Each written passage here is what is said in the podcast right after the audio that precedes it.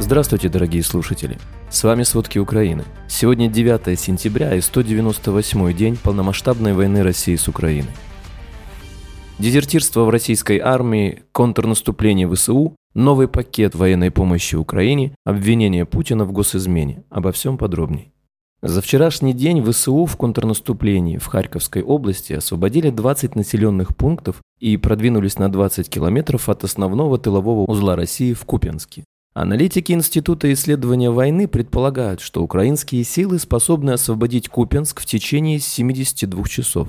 Это серьезно ухудшит пути поставок на востоке Украины для российских войск. Кроме того, к северу от Изюма украинские силы продвинулись на 50 километров вглубь российских оборонных позиций. Но Министерство обороны России не обнародовало ни одного заявления о продвижении Украины в Харьковской области. Среди освобожденных населенных пунктов Балаклея Харьковской области. Соответствующее обращение воинов к президенту опубликовал в соцсетях Владимир Зеленский. Напомним, ранее российские пропагандисты сообщили об украинском контрнаступлении по направлению Вербовка-Балаклея Харьковской области.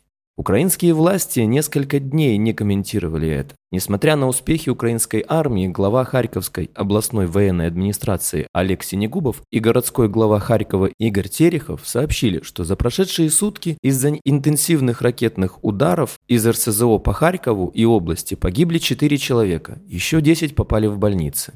В Херсонской области украинские защитники продолжают уничтожать российские пути поставок, пункты управления и склады боеприпасов.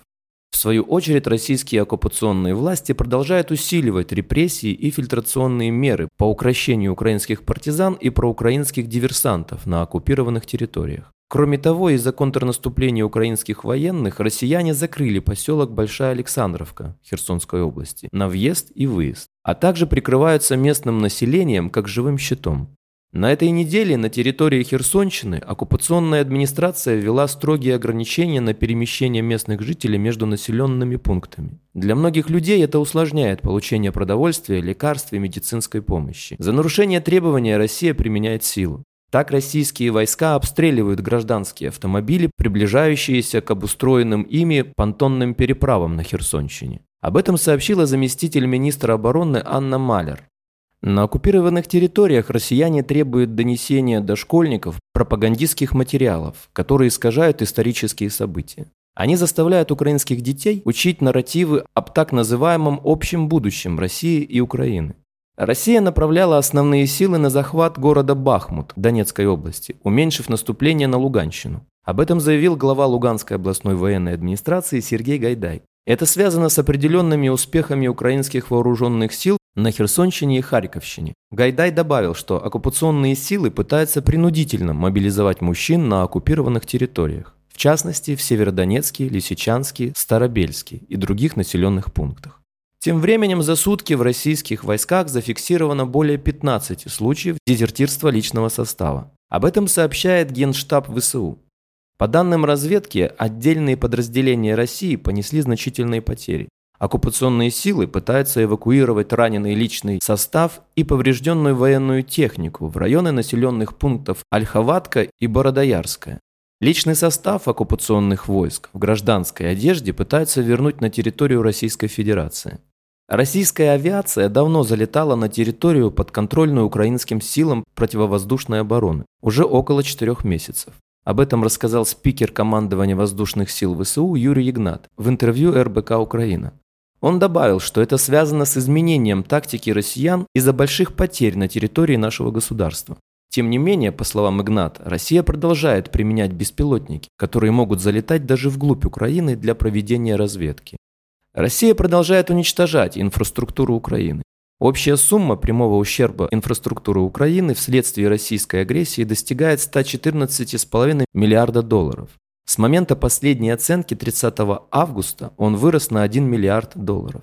Рост общей суммы ущерба связан с увеличением количества разрушенных и поврежденных объектов среди промышленных предприятий, социальных учреждений и объектов культуры, туризма и спорта. По последним данным, с начала войны повреждены и разрушены 412 промышленных предприятий, в том числе с учетом крупных и средних объектов в восточных и южных областях Украины. Петербургские муниципальные депутаты округа Смольнинская планируют в ближайшие дни направить в Госдуму обращение с предложением обвинить президента России Владимира Путина в госизмене из-за войны в Украине. Об этом заявило издание «Инсайдер» со ссылкой на депутата Дмитрия Полюгу. Полюга опубликовал соответствующее обращение в Твиттер и отметил, что решение поддержало большинство присутствующих депутатов. Авторы обращения считают, что действия Путина с начала так называемой специальной военной операции подпадают под 93-ю статью Конституции, согласно которой президент может быть отрешен от должности на основании выдвинутого Госдумой обвинения в госизмене или других тяжких преступлениях. Премьеры Эстонии, Латвии, Литвы и Польши обнародовали совместное заявление по поводу принятого решения ограничить въезд для граждан России с шенгенскими туристическими визами. Граничащие с Россией страны все больше озабочены значительным и растущим потоком российских граждан в Европейский Союз и шенгенскую зону через их границы. Они считают, что это становится серьезной угрозой их общественной безопасности. Премьеры отмечают, что среди граждан России, въезжающих в шенгенскую зону, есть лица, которые прибывают с целью подрыва безопасности европейских стран, поскольку три четверти граждан России поддерживают захватническую войну России в Украине. Как сообщалось, страны Балтии и Польша с 19 сентября вводят жесткие ограничения на въезд для граждан России шенгенскими туристическими визами, независимо от того, в какой стране они выданы. Соединенные Штаты объявили о новом пакете военной помощи Украине для противодействия российскому вторжению. Об этом говорится в заявлении госсекретаря США по итогам встречи Энтони Блинкина с президентом Украины Владимиром Зеленским. Этот пакет на 675 миллионов долларов включает дополнительное оружие, боеприпасы и оборудование из запасов Министерства обороны США и будет 20 с сентября 2021 года. Кроме того, Госдеп сообщил Конгрессу о намерении выделить еще 2,2 миллиарда на долгосрочные инвестиции в рамках внешнего военного финансирования для укрепления безопасности Украины и 18 ее соседей, включая членов НАТО и региональных партнеров в сфере безопасности, которые потенциально находятся под наибольшим риском грядущей российской агрессии.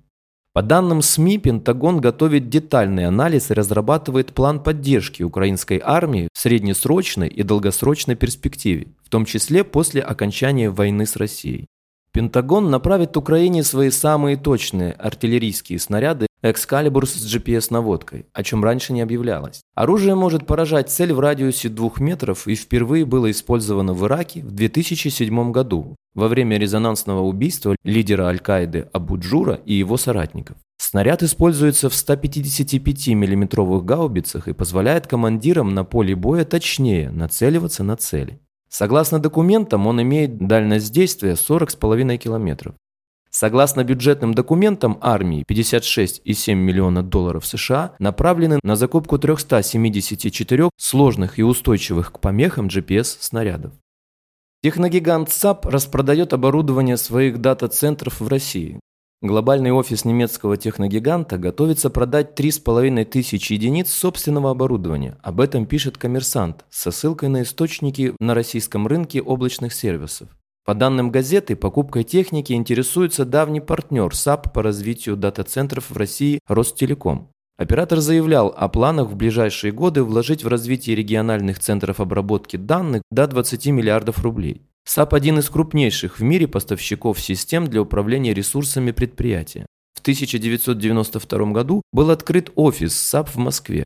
После начала войны в Украине SAP фактически свернула работу в России, сохранив лишь поддержку существующих клиентов, а в июне объявила о намерении полностью покинуть рынок, сохранив бизнес в других странах бывшего СССР.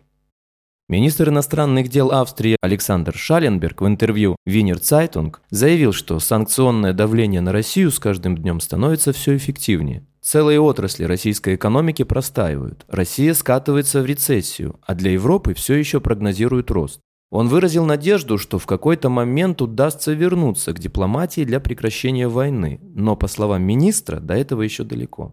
После выступления Путина на Владивостоке видно, что цель России, похоже, по-прежнему состоит в том, чтобы уничтожить Украину, констатировал Шаленберг. В Украине уже собрали и намолотили 25,9 миллиона тонн зерновых и зернобобовых культур нового урожая. В ведомстве отметили, что 14 регионов Украины уже завершили уборку культур ранней группы. В тройке лидеров по намолоту более 2,5 тонн зерна Кировоградская, Одесская и Днепропетровская области. Спасибо. Это были все основные новости о войне России с Украиной к середине 9 сентября. Помните, правда существует, а мы стараемся сделать ее доступной. Если вам нравится то, что мы делаем, пожалуйста, поделитесь этим подкастом с друзьями в России. Это очень важно для нас и для распространения правдивой информации. До встречи.